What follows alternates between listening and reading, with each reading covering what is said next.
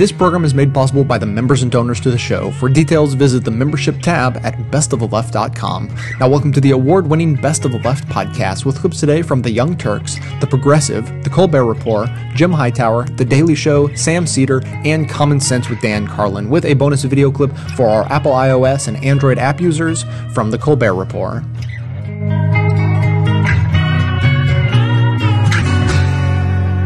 Bill Clinton today or yesterday likened uh, what is going on in states like Florida and New Hampshire to Jim Crow laws. Uh, what is going on in terms of keeping voters away from the polls. The, in Ohio this week, listen to what they did in Ohio.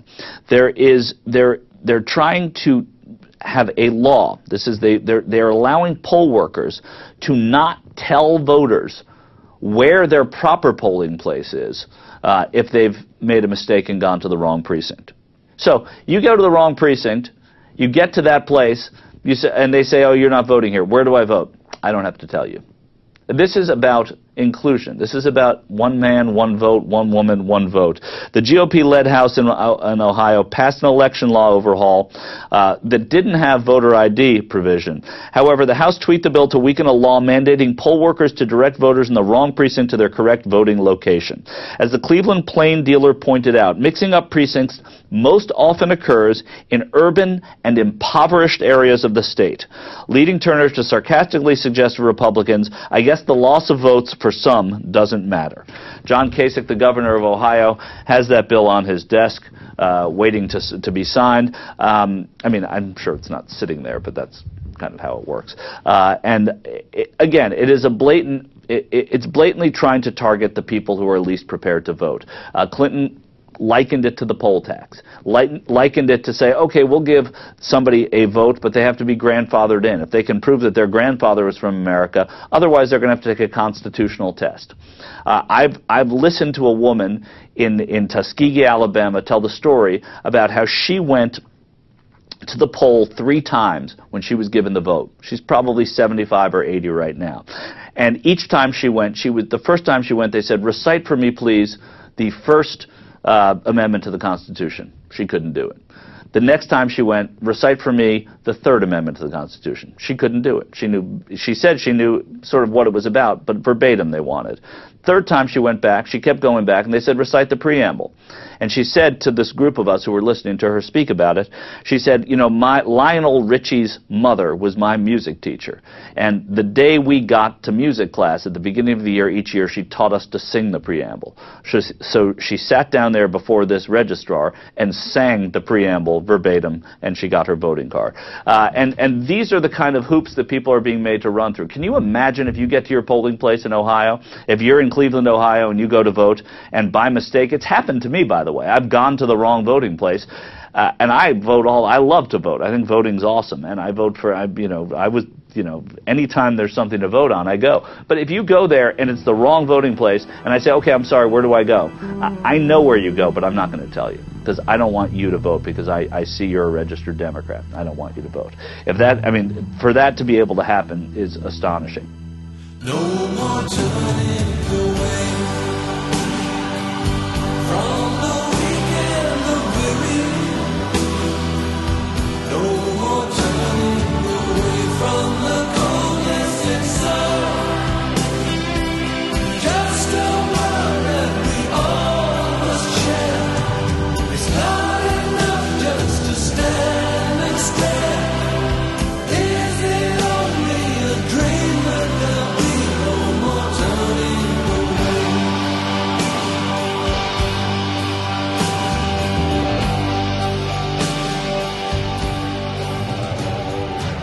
As Wisconsin gears up for recall elections next week of state senators and for the prospect of recalling Governor Walker early next year, Republicans in this state have made it harder and harder for people to actually exercise their right to vote. They passed one of the harshest voter ID laws in the country earlier this year, which will disproportionately disenfranchise minorities and the elderly, and it won't help college kids vote either because the state won't even accept IDs from the University of Wisconsin as valid for voting. On top of all this, Governor Walker is planning on closing down 10 branch offices of the DMV, making it much more difficult for people to go get their IDs so they can actually go vote. The Voter ID Act alone was probably unconstitutional, as judges in other states have so ruled, but in combination with shutting down the DMV offices, it's got to be unconstitutional. So what I'm wondering is, where's Eric Holder in the U.S. Department of Justice? The Civil Rights Division of the Justice Department has a whole voting rights section. It should be suing the state of Wisconsin and any other states that have erected these high barriers to voting. The Justice Department can't let Walker and these other Republican governors take people's voting rights away. I'm Matt Rothschild, and that's how I see it.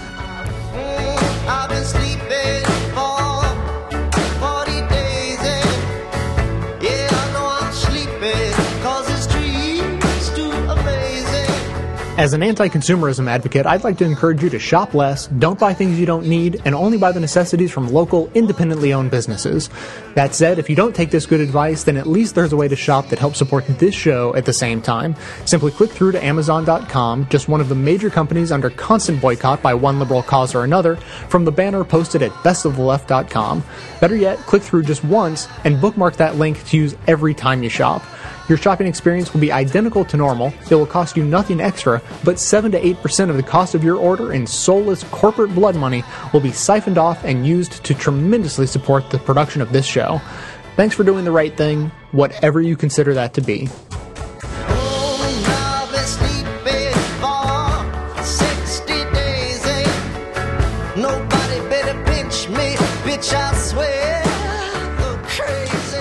Folks, we are only 16 months away from the 2012 presidential election, and I am as excited as a kid on the 483rd night before Christmas. and what's got me jazzed is that the Republican field is brimming with superstars.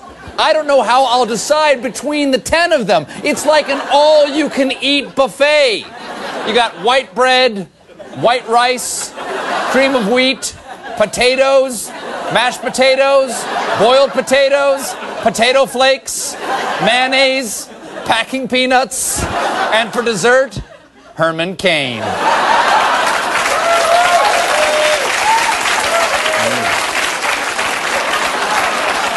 Oh, that, that was tasty. That was tasty. Jimmy, give me some more of that sweet candy cane. He's a true son of the South. Born and raised the American way. Well, his dad left the farm with just the clothes on his back. But he raised some cane and he never looked back. Herman Cain.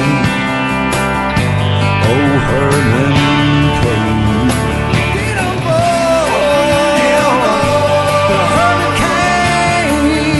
train. Woo! I am on board the Herman Cain train the Cain train, the main Cain train.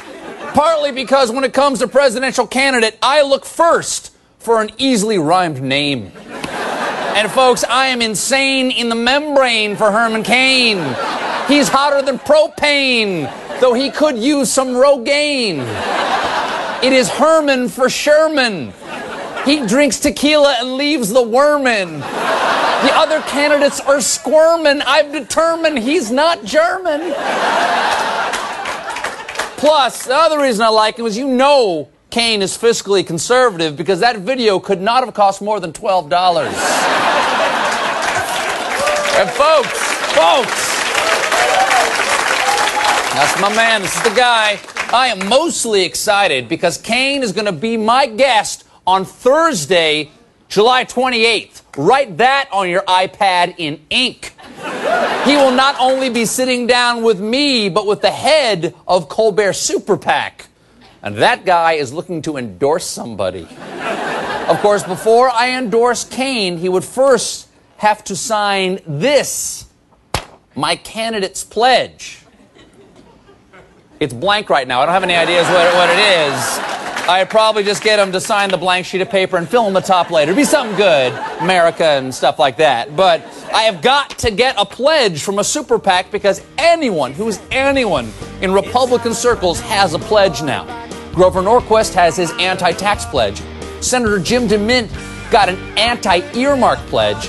And I'm pretty sure Mitch McConnell has inspired millions to take an abstinence pledge.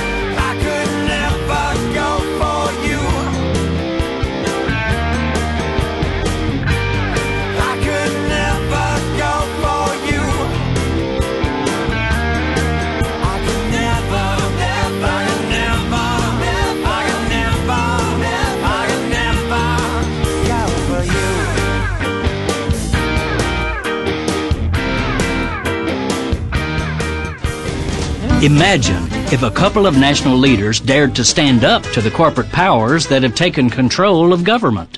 Imagine if one of them came right out and said, quote, I am fed up of living in a country ruled by lies, cynicism, and greed.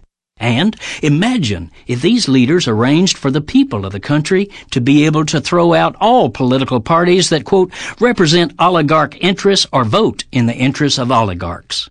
Impossible, you say? Not so. In fact, it just happened. Not here, unfortunately, but in Latvia. Located on the eastern shore of the Baltic Sea, the people of Latvia broke away from the Soviet Union in 1991 but a handful of powerful insiders formed corporations that grabbed oligarchic control of public assets, making them billionaires. Using their corrupt fortunes, they literally privatized democracy, buying political parties and control of parliament. The oligarchs then pushed through laws that further enriched themselves while knocking down the incomes of regular people and ruining the Latvian economy. Sound familiar? What's not familiar to us is that a former president and the current prime minister of Latvia decided they had had enough of corporate rule.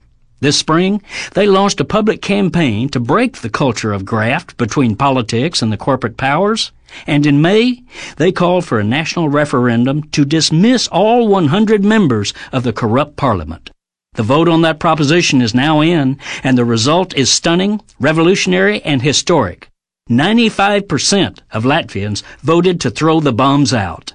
New parliamentary elections are set for September 17th.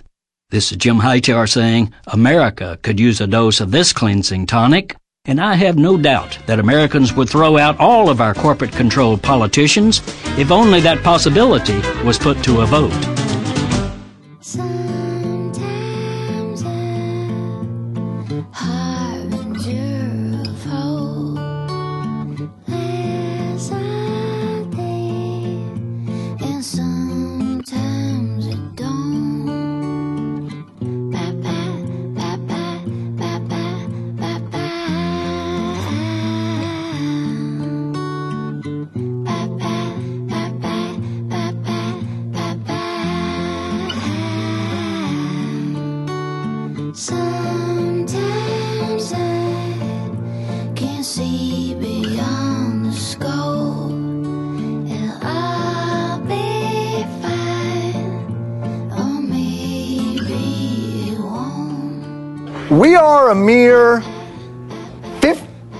And a half months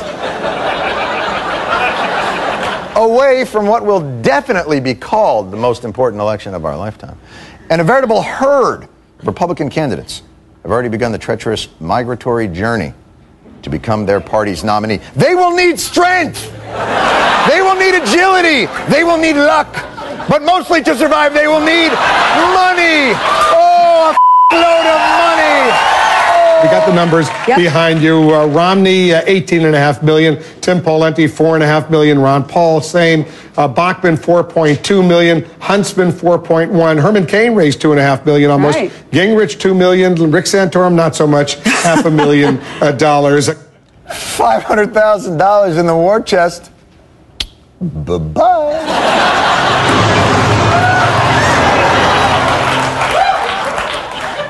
Sadly, that image is still only the second most unpleasant image you get when you Google the name Santorum. Go ahead, do it. Do it right now. I can wait. And what about that old silverback, Newt Gingrich? By the way, that's not a wildlife metaphor. He stopped shaving his back when he left Congress. Newt Gingrich, uh, what did he have? 2.1 million? Uh, that's more than I thought he would have. There should be a little asterisk next to that because he's actually a million dollars in debt. Okay, uh, there could be a little asterisk there, or you could change the number to minus one million. Either way, it's a typographical issue. It's not really going to hurt Gingrich, unless he was out there, say, I don't know, 10 weeks ago, touting his fiscal bona fides. I am debt free. If the U.S. government were as debt free as I am, everybody in America would be celebrating. Actually, per capita, we owe $45,000 per person, so the U.S. government is, in fact, in a lot less debt than you are. So, heads up!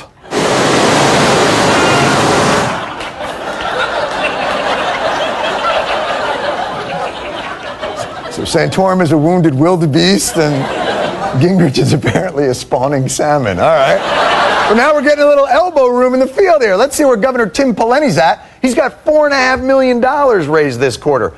Still, though, he struggles against the perception that he. Former Minnesota Governor Tim Pawlenty kicked off three weeks of Iowa barnstorming in advance of the Fox debate and Ames straw poll next month with an RV tour and a warning that Iowans should not waste their support on charismatic candidates who can't actually win. Ooh, Tim Pawlenty taking a bold stand against charisma.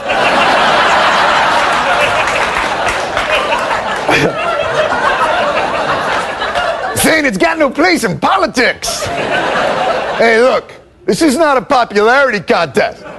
Oh, oh, it is? Oh. Well, I wonder how The Daily Show will depict Pawlenty's demise.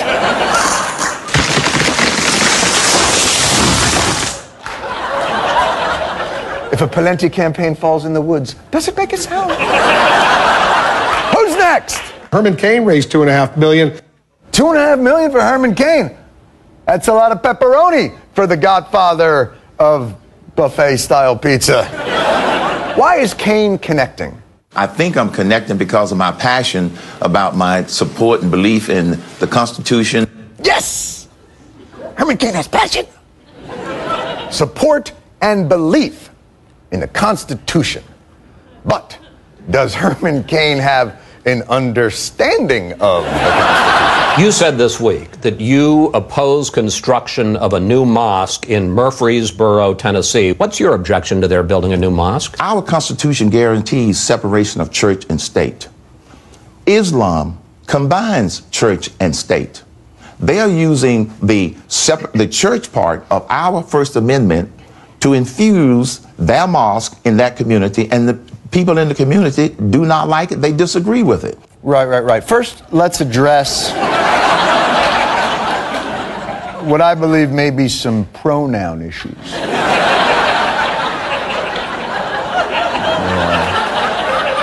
Using our First Amendment to build their mosque. You think our First Amendment protects us from their mosque, when in reality, the First Amendment protects their mosque from us. So you're saying any community, if they want to ban a mosque? Yes, they have the right to do that. That's not discriminating based upon religion against the, the, their particular religion.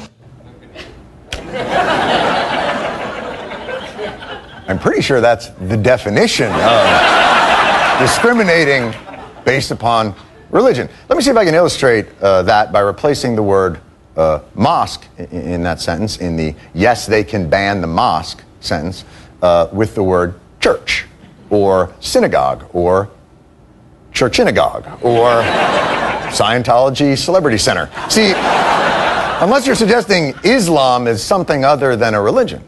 Islam is both a religion and a set of laws, Sharia law.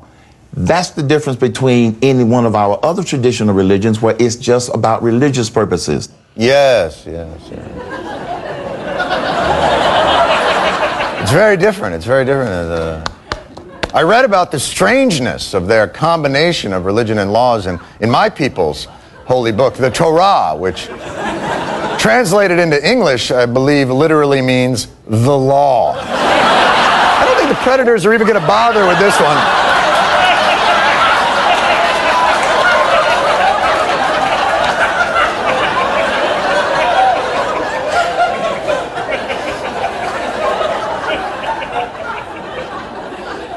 That is adorable.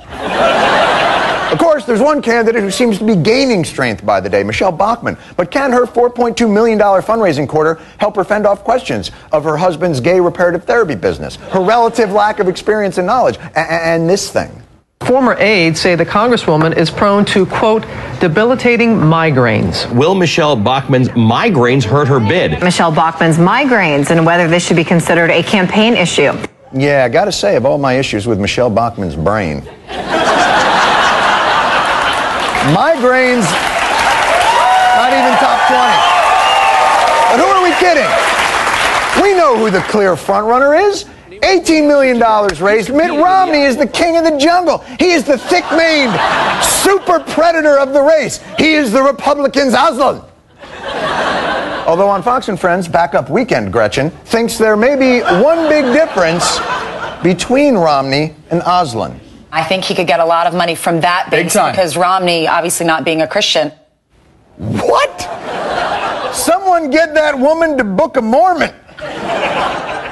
Really? Can't get in until February 2014? wow, that thing's doing well.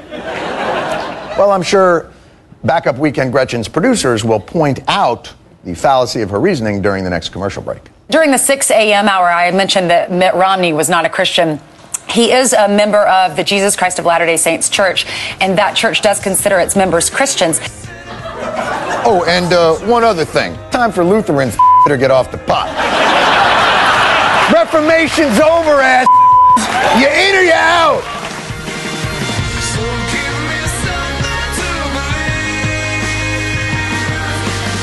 The mission of this show is to aggregate and amplify the best voices of the truly liberal media, and now you can play a critical role in helping fulfill that mission.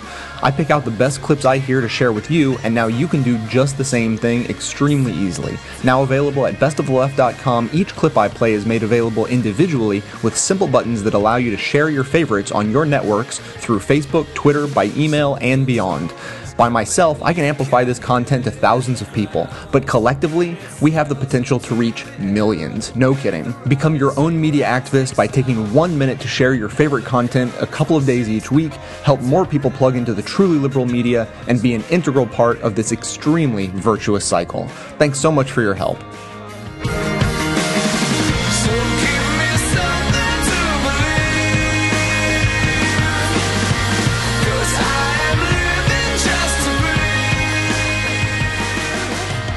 Believe me, this is not coming from the left. No one on the left is paying attention to Herman Cain's uh, T-shirts, but apparently uh, somebody's dishing this stuff. Herman Cain's um, uh, economic guiding principles. He's got three of them. I think the first two are pizza, and the third is production drives the economy. Uh, and uh, but then it comes out, well, that is uh, his campaign T-shirts made in America. No, Latin America. Let's play this clip.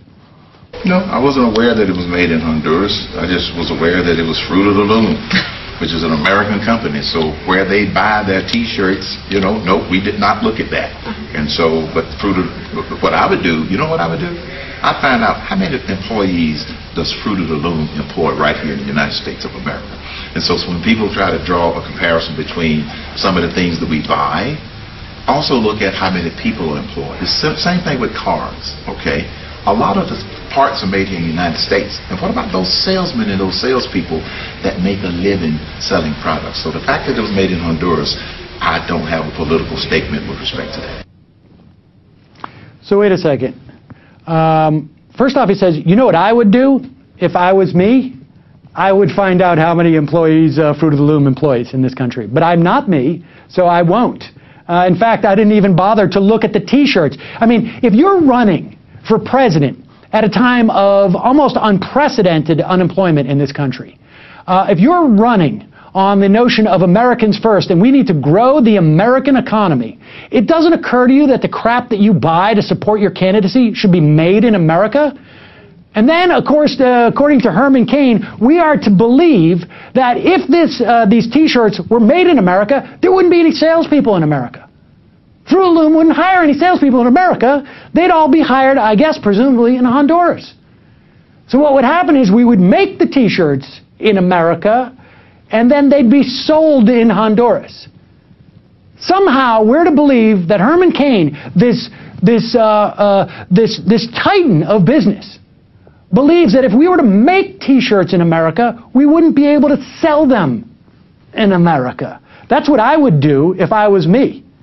I would find out how that makes some sense. That's what I. But I don't have a problem with I, as Fruit of the Loom. I just I don't you know. I mean, look at cars for instance. Does he not realize that there are about uh, three million Americans who make money uh, and have jobs off the production of cars in this country, from people who work for uh, plants in this country to people who provide parts, who work for other companies that support these companies? My guess is no. I mean, when he had no idea what the two state solution meant in terms of Israel and Palestine on foreign policy, everybody was like, well, so he doesn't know about the primary issue in perhaps the most important conflict that drives our foreign policy all around. He'll pick up on that, but what he really knows is business. Uh, apparently not. Let's play the next clip. Would you consider um, changing the your campaign gear that isn't made in this country? Well, it depends on the reason why somebody would want me to change it. Changing it because someone says it's made outside the United States alone isn't a reason. So if I have a compelling reason, yes. But if I don't have a compelling reason, no. You want to know why? We live in a global marketplace. And we are not going to reignite the growth in this country with any sort of protectionism. No. The best way to reignite growth in this country is to turn America into the most business friendly nation on the planet. And that's what I plan to do with my economic vision. Okay, let's break this down.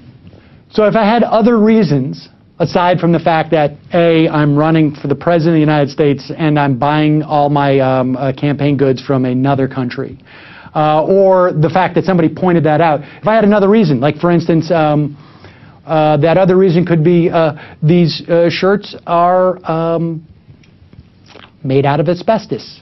Maybe that would be a reason. Uh, they they catch on fire. Just when you put them on, they catch on fire. And he's not going to do. He's going to make America not by protectionism, not by actually encouraging people to buy American-made products.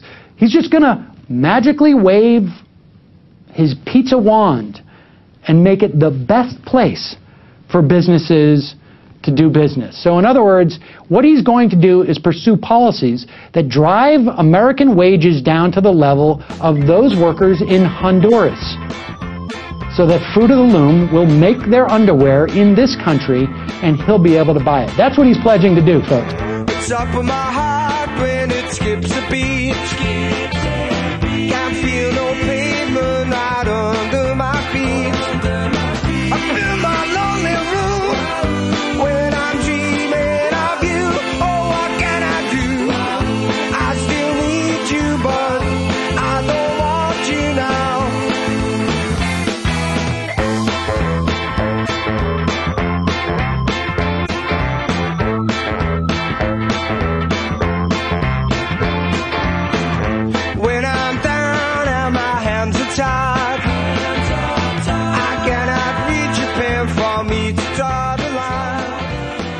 We need another guy to be the guy. Fortunately, the Republican presidential field is an embarrassment of riches. In fact, the first two words that come to mind are embarrassment and rich. But I am intrigued by one candidate who hasn't declared yet Texas Governor and future Josh Brolin role, Rick Perry. And I am not the only one who is sporting a Texas Longhorn. The new infatuation is Rick Perry, governor of Texas. I'm very interested in Rick Perry. Who's your dream candidate to get into the race? I would love for Rick Perry to get into it. This man needs to be president. I completely. I completely agree. This man needs to be president. We haven't had a Texas governor in the White House for almost three years. Think of all the uncleared brush we've built up. And folks, Perry may be going for it. Because on August 6th, he is holding a rally called The Response. This is Governor Rick Perry, and I'm inviting you to join your fellow Americans in a day of prayer and fasting on behalf of our nation. With the economy in trouble, communities in crisis, and people adrift in a sea of moral relativism, we need God's help. I sincerely hope you'll join me in Houston on August the 6th and take your place in Reliant Stadium with praying people, asking God's forgiveness. Yes, come pray and fast at Reliant Stadium, but bring your wallet because at NFL concession stands, even nothing costs $12. Governor Perry knows that prayer is the only way to fix our problems, folks. As he told a group of donors with the tough challenges facing America, quote, it's time to just hand it over to God and say, God, you're going to have to fix this. Inspiring words. Perry has looked at our problem squarely in the eye and said, I got nothing. Jump in anytime here. Of course, of course, after this, the atheists took a break from scratching in God We Trust off our nickels to attack the governor. The Freedom from Religion Foundation is arguing that Perry's attendance violates the separation of church and state. This is exclusively Christian, and it is absolutely crosses the line of You church and state. Not true, godless man cube. The response, the response rally is open to everyone. Its website clearly states that people of all ages, races, and backgrounds will be in attendance to proclaim Jesus as Savior. See? It doesn't cross the line between church and state. It erases it. And folks, Rick Perry is the guy. Because this rally proves he's tight with God. They would make a great ticket. Now I'm thinking Yahweh for vice president. Because like Joe Biden, he's kind of a gaffe machine. I mean, floods, pestilence, emus. Do we really need them and ostriches? Plus, God invented circumcision. The negative ad just writes itself. Governor Yahweh claims he wants to cut federal spending, but he also wants to cut off the tip of your penis. Yahweh, wrong for America, wrong for your penis.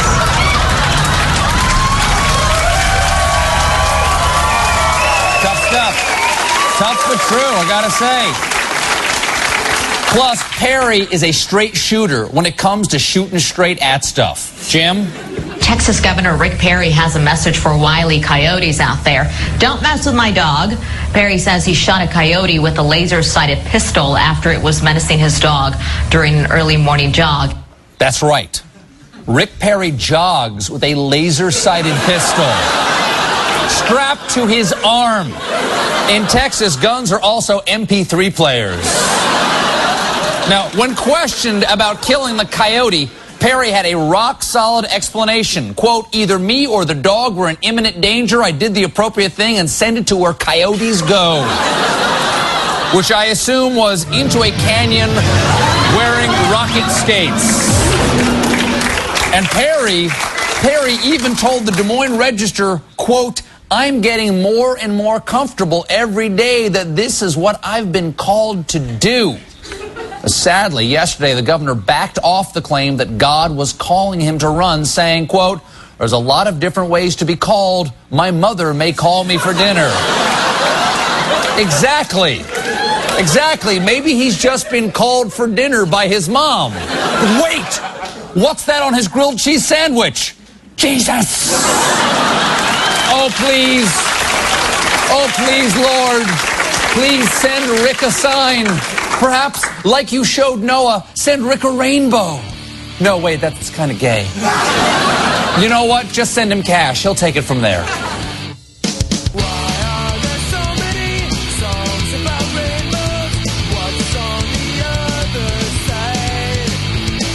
I hope you enjoyed this show, but also consider it a valuable tool for not only aggregating, but more importantly, amplifying our view of progressive politics in the world. So if that's true, I ask you to support this work by becoming a member of the show at whatever level you're able, as anything from a basic leftist up through the ranks of socialist, communist, Satanist, or even the most reviled level of support, George Soros.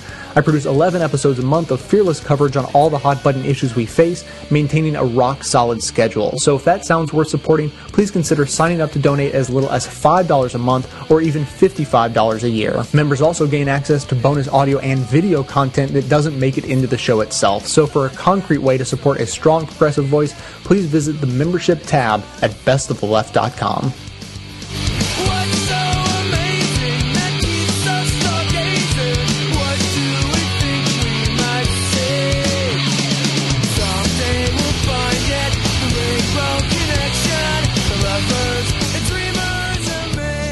The big picture, ladies and gentlemen, is that once again, this president, he's so funny to watch, isn't he?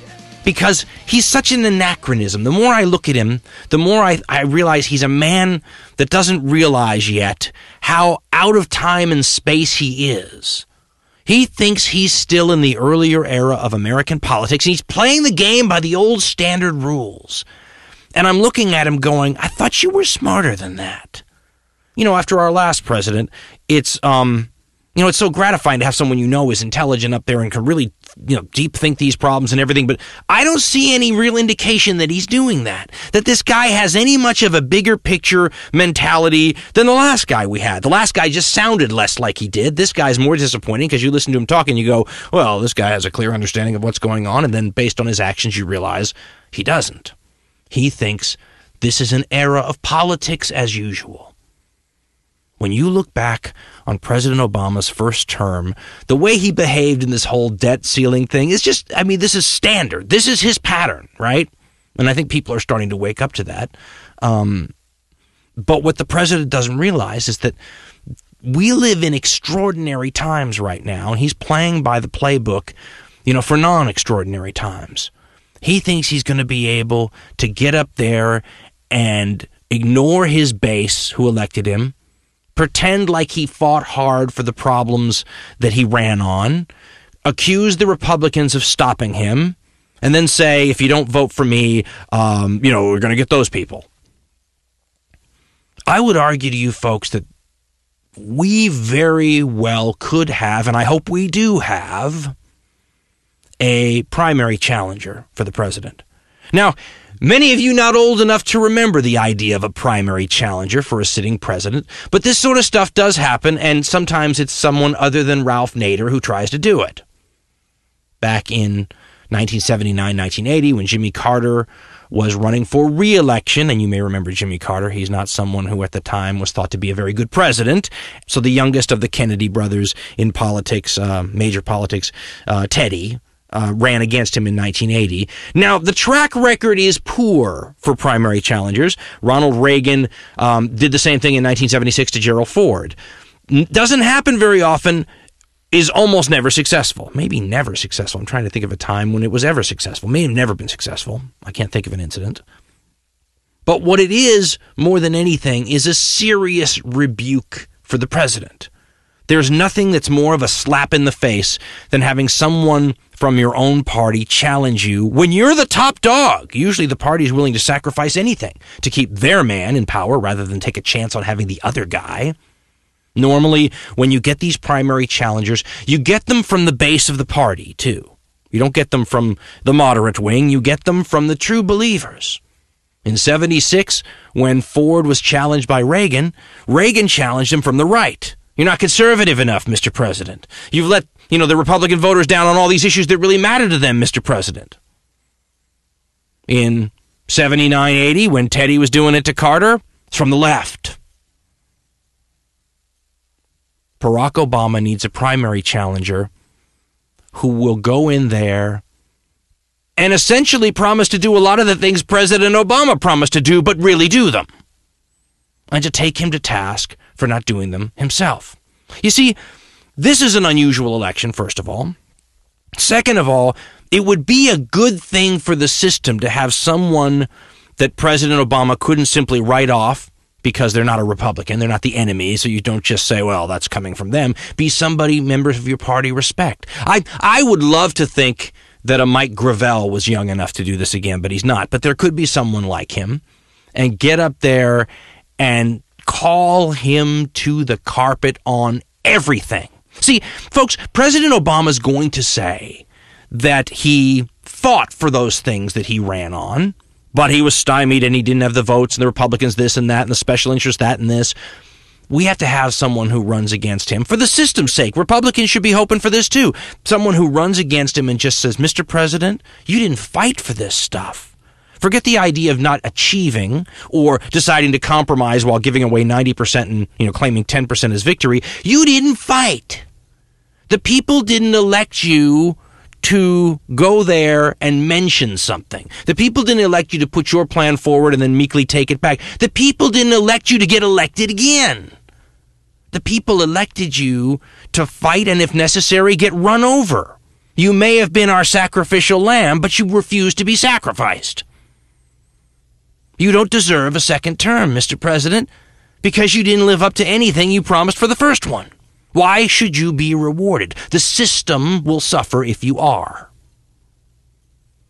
Remember, I've told you folks over and over again that one of the flaws in our system is we have no way at all to hold a president, heck, we have no way at all to hold most of our legislators at the federal level accountable for the promises they make. None.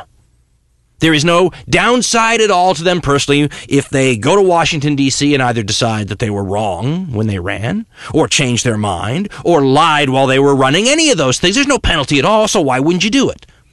Especially when, you know, you have the mentality about reelection that a lot of these people do.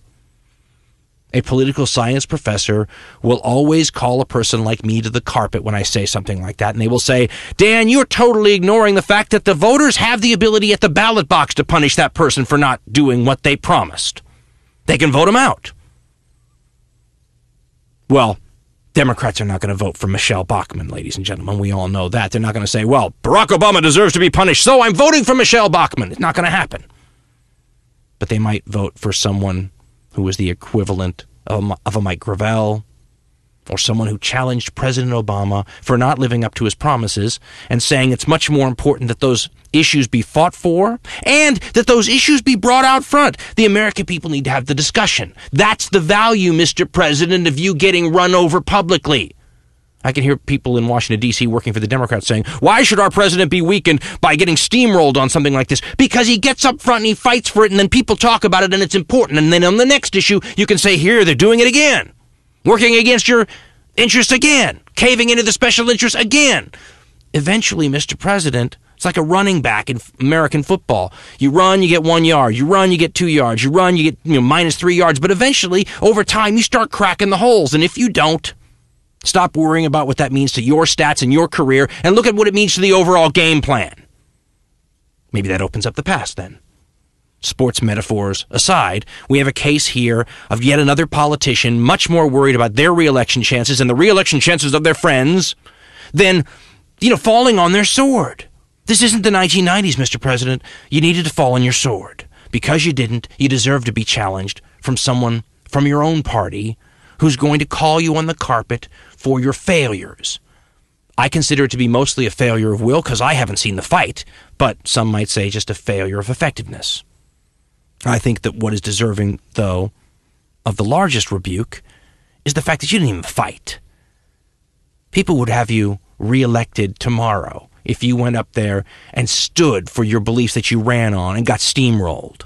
You would be rewarded for that. You do not deserve to be rewarded for giving up and giving in and then going to the American people and acting like it's some kind of victory on issue after issue after issue. You might as well have been the last president.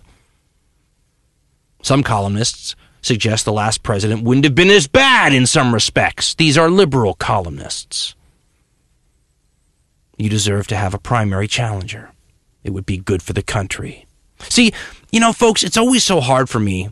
And you know, I want a third party or an independent person. That's what I want. But as many of you and I, I mean, we have these conversations for years now, point out that the two parties have such a stranglehold on the system. The best chance you have ever is for one of the major two parties to produce some element in it that can become the, you know, beginnings, the seed, the germ of reform. And so when you actually talk about one of the parties providing a challenger to the status quo, you know, even if you don't like this candidate and their beliefs, that's somebody that's good for the system right now, folks, because the status quo sucks and it's killing us. And both parties, for by and large, are part of it. If you can't get a viable third party or independent person up there, then give me a primary challenger. And again, for the same reasons I always say, folks, I'm not thinking this person's going to unseat President Obama. I'm thinking this person's going to get up there and call him to the carpet, which this country needs. This is something we don't do, by the way, anymore. Has to be done all the time. We need to go back and have hearings on all these things that have been done, folks. That's what keeps government open. We used to do this in the 1970s, by the way. Have these open hearings where, you know, Jon Stewart had something the other night on his Daily Show program. And it's something we've talked about. We actually had some audio um, years ago from the British Parliament. And when you see them debating the issues, what you love about it and what makes Americans jealous is that there's nowhere to run and hide, right? You get exposed. You get exposed for your mental abilities. You get exposed for your lack of ability to back up some policy you supported. Whatever it is, the opposition's going to find you and nail you down because they have these public debates where they just, you know, they needle the hell out of you. And the prime minister has to get up there and, and respond to every point, and everybody's hooting and hollering, and you look at that and you go, my God, the openness is positively chilling in a good way. Sends goosebumps up my spine. Makes me think, God, what would that, you know, how would that help here? Where none of our legislators have to get up and explain anything. And the most important things for us to explain, they get out of explaining by just saying, sorry, that's a secret. In 75 years, those files will be opened. For farmers fighting foreign hands just for a market share. They'll bid you out of house and home and leave your pockets bare. Or come back if you stand up strong to see your stockpiles rot. So even you must beat the drums of freedom.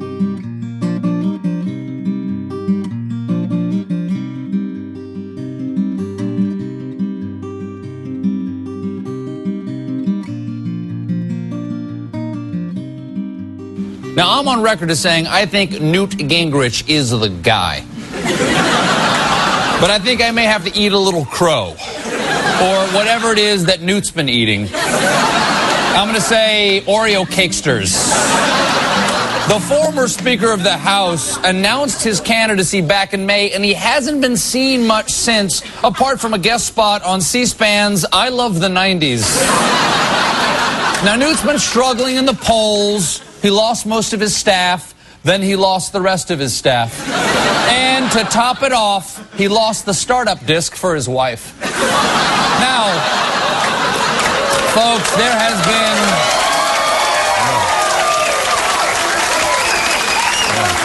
He keeps beach balling.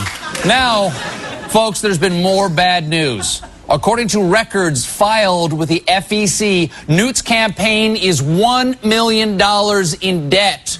Uh, folks, this is perfectly understandable. Newt has major expenses. For instance, he spent $800,000 on his campaign website. Now, sure, Newt could have had his nine year old nephew design a website, and all he'd have to pay him was one of his Oreo snacksters. Snacksters, cakesters. But for 800K grand large, Newt got one flashy, state of the art interactive cyber web portal net. Look, it's got a logo, and it's clearly photo capable. It's got a donate button, a donate today button, another donate to support the campaign button, and a donate now button. So clearly, clearly the core message is getting out. Still, I can't figure out why 800,000. Wait a minute. Is that a Facebook share icon? Those aren't cheap. So clearly, every penny accounted for. But the rest of Newt's debt stems from his frequent private jet travel, like the $400,000 he presently owes Moby Dick Airways. What a shame that this debt to Moby Dick may cripple Newt's campaign. He has pursued the presidency for years, hunted it with a single minded devotion. It's like the presidency is his. his. Jeez, I'm blanking here. Jimmy, help me out with an appropriate image. No, no, no. Something else. White whale!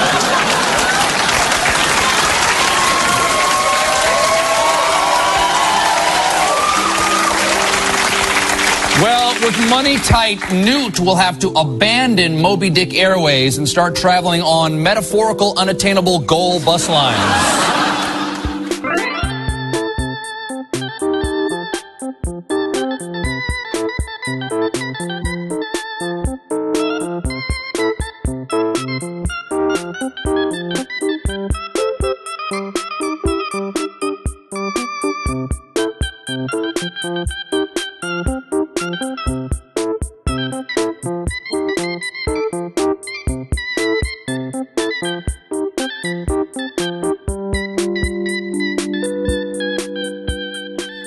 The guy who I want to run against President Obama or the woman. Let's not forget.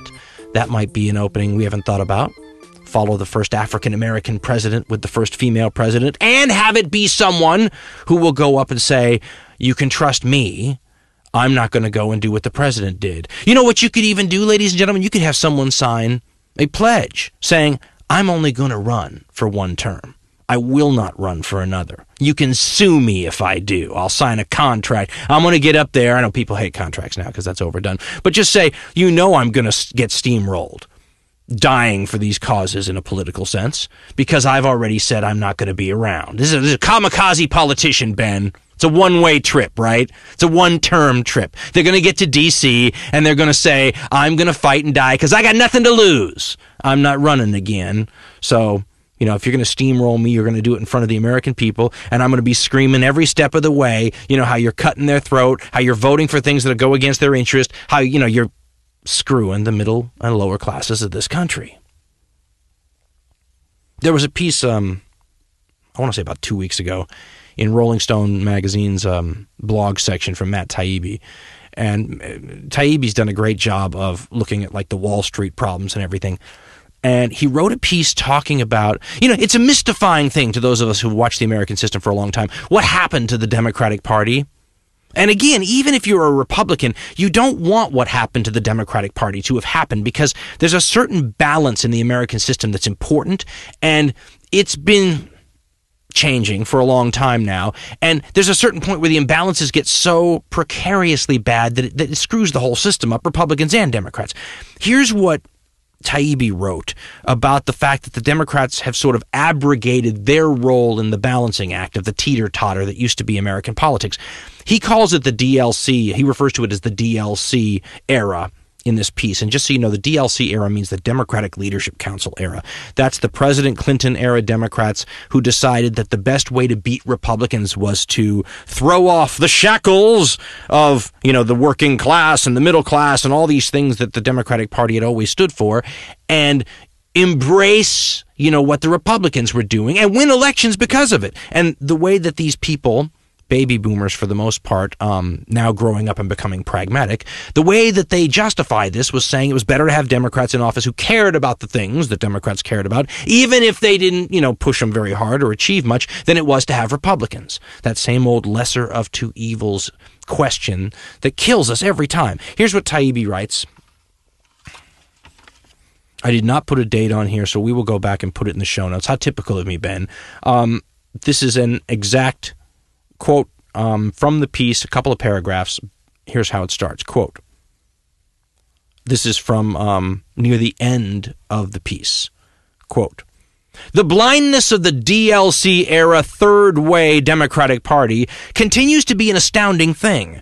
For more than a decade now, they've been clinging to the idea that the path to electoral success is social liberalism plus laissez faire economics. In other words, get Wall Street and corporate America to fund your campaigns and get minorities, pro choice, and gay marriage activists, who will always be frightened into loyalty by the Tea Party Christian loonies on the other side, to march at your rallies and vote every November. They've abandoned the unions and jobs platform that was the party's anchor since Roosevelt, and the latest innovations all involve peeling back their own policy legacies from the 20th century. Obama's new plan, for instance, might involve slashing Medicare and Social Security under quote end quote pressure from the Republicans. Taibbi continues, I simply don't believe the Democrats would really be worse off with voters if they committed themselves to putting people back to work, policing Wall Street, throwing their weight behind a real public option in health care, making hedge fund managers pay the same tax rates as ordinary people, ending the pointless wars abroad, etc that they won't do these things because they're afraid of public criticism and quote, end quote, responding to pressure is an increasingly transparent lie. This, please, Br'er Fox, don't throw me in that there Briar Patch deal isn't going to work for much longer. Just about everybody knows now that they want to go into that Briar Patch. End quote. Taibbi's right, folks. We don't have people that balance out our system anymore because we don't have a party that represents the sorts of people in the society the Democrats used to pretend to represent. The funny thing is is that they used to pretend to do it and they used to pretend well. Now they don't even pretend well. Do you hear the Democrats really talking about poor people anymore? Do you hear? I mean, it, it, it's astounding how far we've come. The best idea I can think of is having, you know, have some whack job Democrat, somebody who's so far to the left they sound like you pulled them out of the late 60s, early 70s, right? Get them up there and have them, you know, if they were believable, and if they really, if you thought to yourself, okay, I fell for President Obama, but I know that this person will fall on their sword, you know, striving for these things. They have a long track record of their lives of pushing these issues. That's why guys like Ron Paul and Dennis Kucinich appeal to me. You can look at their track record. These guys have sacrificed themselves over and over again, public scorn, criticism, all that stuff for what they believe in. So even if you don't believe in it, you can kind of rest assured that at least these people probably aren't going to change their spots once they're elected. I've rarely seen someone do it as blatantly as the president has. Does he deserve to get reelected? You know, when he does that. And if he does, what's the message you're sending to all of them? Over and over and over again. And I can hear the hardcore Democrats right now saying, Dan, everything you say makes sense, but, you know, we'd be loony to allow the other side to take over because we want to send Barack Obama a message. That's the same attitude that we always have, ladies and gentlemen, as Americans. This is what sustains the system. Nobody wants to take the shot. That's why Social Security isn't fixed when you could just change the age by a few years and boom, done. Easy. No one wants to take the shot. All these people are afraid to take a political blow. They're so concerned. I mean, it's amazing to me. They are so concerned about their jobs. I get a little scared anytime anybody is, you know, willing to sell their soul almost to get some position. And then always ask why. You know, what's so important to you? You're not going to be a millionaire at this job, right? Although we don't really elect people who aren't almost millionaires. And if they weren't millionaires when they went into office, they are when they come out. Why do these people want to be reelected so bad? What happened to the idea of I'll go to Washington, I'll do some good, and then I'll go have a life? If that's your attitude, you don't care about that next election more than you care about, you know, your legacy. And legacies are about achievement, folks. And achievement means passing things and bettering people's life. It doesn't mean, you know, what it says on your tombstone. He served 15 terms as congressman. That applies that he did something well. Maybe he just played the game of politics well. That's no legacy. President Obama deserves a primary challenger more than any president I've ever lived through. And the system almost demands it. Make this man answer questions from his own people, the Democrats, about why he let them down. And don't stand for answers like, well, I tried and we just didn't have the votes, or I thought it would be better to come away with something rather than nothing at all. Let them steamroll you. There's something noble about being the hero who dies a symbolic political death for the cause. You will be idolized. You will be a cult figure. You will stay in the hearts of Americans the way some presidents have in the past, whose portraits for decades after they left office were up in the homes of average Americans. The way you make a real legacy, Mr. President, is by standing up for your beliefs. The way you get reelected may mean jettisoning those beliefs. I think we've seen what's more important to you pretty much since Inauguration Day. I hope for the system's sake someone gets up and challenges you on all those issues you ran on.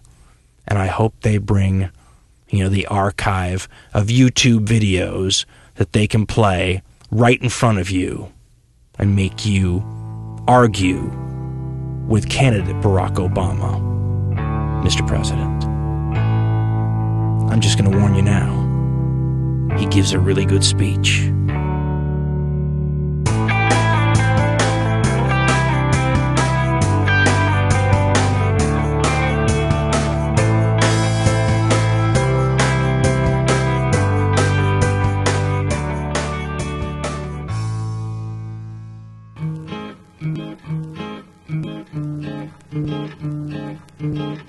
Jay. This is Dave from Olympia, Washington. Um, calling to respond to, I guess, Mara from Pittsburgh's response to your idea for a talking point aggregator. Um, and when I heard her message, I was like, yeah, she's totally right. It's all right. I mean, she basically said that progressives think people are smart, they're capable, they respond to facts, and that's why we support an open, inclusive societies, whereas Republicans tend to think people are dumb, that they're not capable of governing themselves, uh, and so because they know what's best for people, they um, feed a lie uh, based on a repeated message to get in people's heads. And I'm loving all that. And what, where it breaks down for me says, and therefore, progressives should not engage in the talking points war, or maybe just that we wouldn't be as effective in the talking points war. And that's where I'm like, no, that's not true. But I loved her earlier things, all partially because they're great talking points that counter the traditional right talking points of, you know, the, the liberal elite thinks they're so smart. Uh, they're up in their ivory tower having these these uh, outlandish debates, and they're you know invoking this freedom of speech, air quotes, uh, in order you know to defend their nefarious activities. Whereas we Republicans will follow up by saying we know the truth, after which they insert whatever lie they're spreading at the moment. But the the fact is there's there's points all over the place because repeated messages really do work, and it's not because people are dumb it's because they're busy. Um, uh, between school, work, kids, church, community services, having a social life somewhere in there, there's a small window of time uh, to catch most people's attention. Unless you're, you know, constantly on message, you miss the window. If you miss the window, you lose the chance to start that fact-based rational discussion with them. And I guess secondly, emotional appeals just work. Um, uh, human beings, you know, uh, civilized apes are not fundamentally rational creatures. If we were, science would be easy. We wouldn't have to do double-blind studies. We wouldn't have to constantly guard against fooling ourselves when seeking truth, uh, because uh, most people decide things based on their gut. Uh, this isn't me. This is social science backs this up. And then with the confirmation bias coming in, you cherry pick information to support the position that you've already established. Now, facts can um, uh, be brought in to change somebody's mind, especially, you know, it works best if you research something on your own.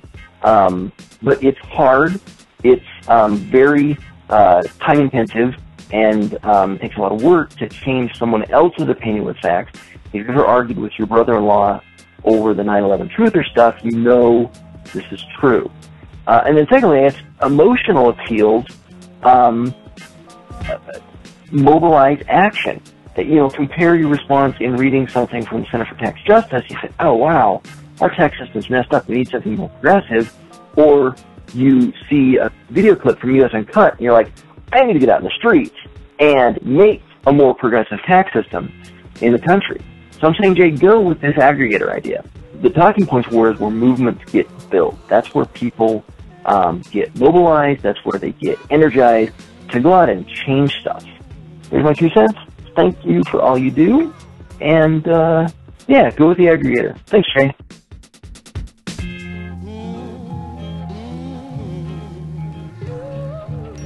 Jay, this is Cliff from Bloomington, Indiana. I've uh, been listening to the show for probably about a year and a half, two years. Uh, love it. And through your show, show I was turned on to uh, Midweek Politics, which is now a David Pakman show, obviously. Right about minutes switched over, and I also really like his show. But I want to let you know, um, I don't know if you're aware of it, there's a great show with Tavis Smiley and Cornel West weekly. It's called Smiley and West. If you search uh, in iTunes, PRI Smiley and West, uh, you can find it. There's some really great clips on that show pertaining to a lot of social issues, really important stuff, especially regarding uh, poverty and you know our our lower lower social class uh, population. So, anyways, yeah, that's a that's a great show to listen to, uh, and, and potentially getting clips from uh, the last episode. They had a uh, a great clip from uh, an opening speech at their um, poverty tour that they're doing right now, and there were some really great statements. But anyways, just wanted to let you know about that, and uh, for uh, doing all the work you do for the show. Have a good day. Bye.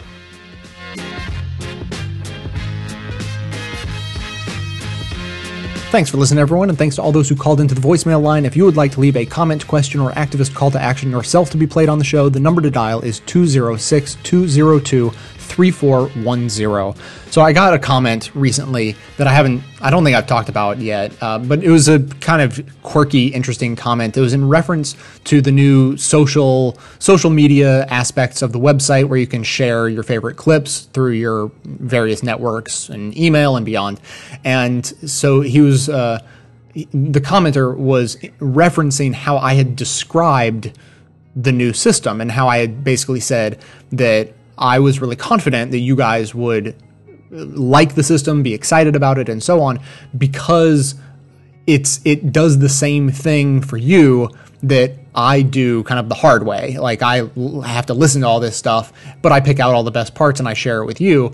And now I've made it really easy for you to pick out the best parts you like and share it with the people uh, that, you know that you can reach.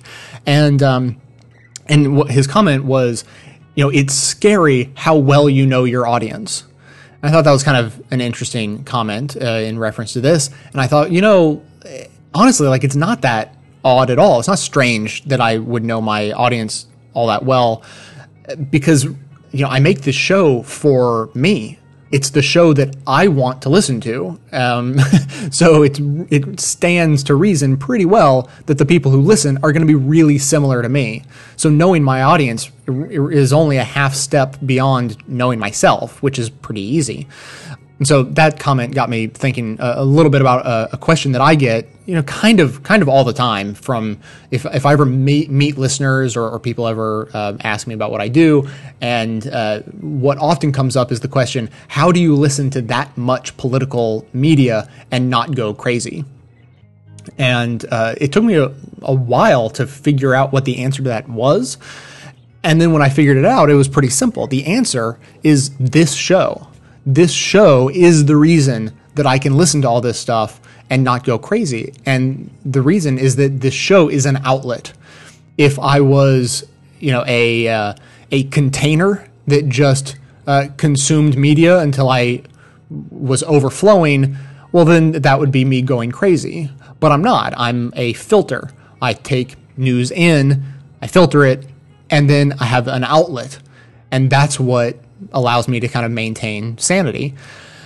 And so I was thinking, you know, like that's if that's how I feel, I'm sure damn near everyone's going to be kind of in that same boat. If if you uh, if you listen to too much news, you're probably going to go crazy, and so you end up turning it off or whatever. And so what I'm doing now is imparting to you some very valuable information that I learned basically on accident by doing this show. Is that a great way to stay tuned in, stay connected to politics, and not get burned out on it is to have an outlet. Now, this honestly isn't like fresh news. I've said this before, but it's been a while, so it's always good to you know repeat uh, valid points like this. But what I hadn't really thought of before is this whole social media uh, you know aspect of the site now is I mean it is that outlet for you guys. What I've said in the past is if you feel like you're getting burned out, uh, you know, make sure you have an outlet. Go talk to your coworkers. Make sure you're, you know, bitching to your family about politics or you know whatever. Like, have have a place where you can talk about it and kind of get it out, out of your system. Uh, you know, get news across to other people. Like it makes you feel good, makes you feel like you're being active and and making a difference at, at least in whatever small way you can. And now I'm realizing like getting in the habit of sharing these clips it will have the exact same therapeutic effect as I see, you know, just by doing the show. So since this is the big project I'm working on right now, and I really want everyone to get engaged and, and share links and all those sorts of things, I thought like, man, pff, I should mention this again. So there you go. I just mentioned it.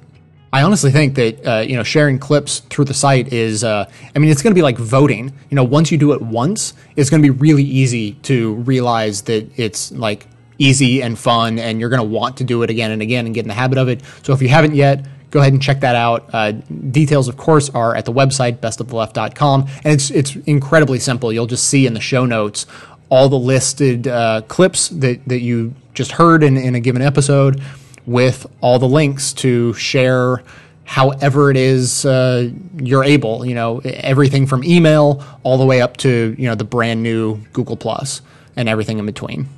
So that's it for today. I'm just going to thank a couple of members who make the show possible. Diane B signed up for her leftist yearly membership back on September 10th of last year, and David R signed up almost exactly a year ago as a leftist monthly member and has stuck with the show ever since then. So huge thanks to Diane and David and all the members and donors who helped make the show possible. I couldn't do it without you guys.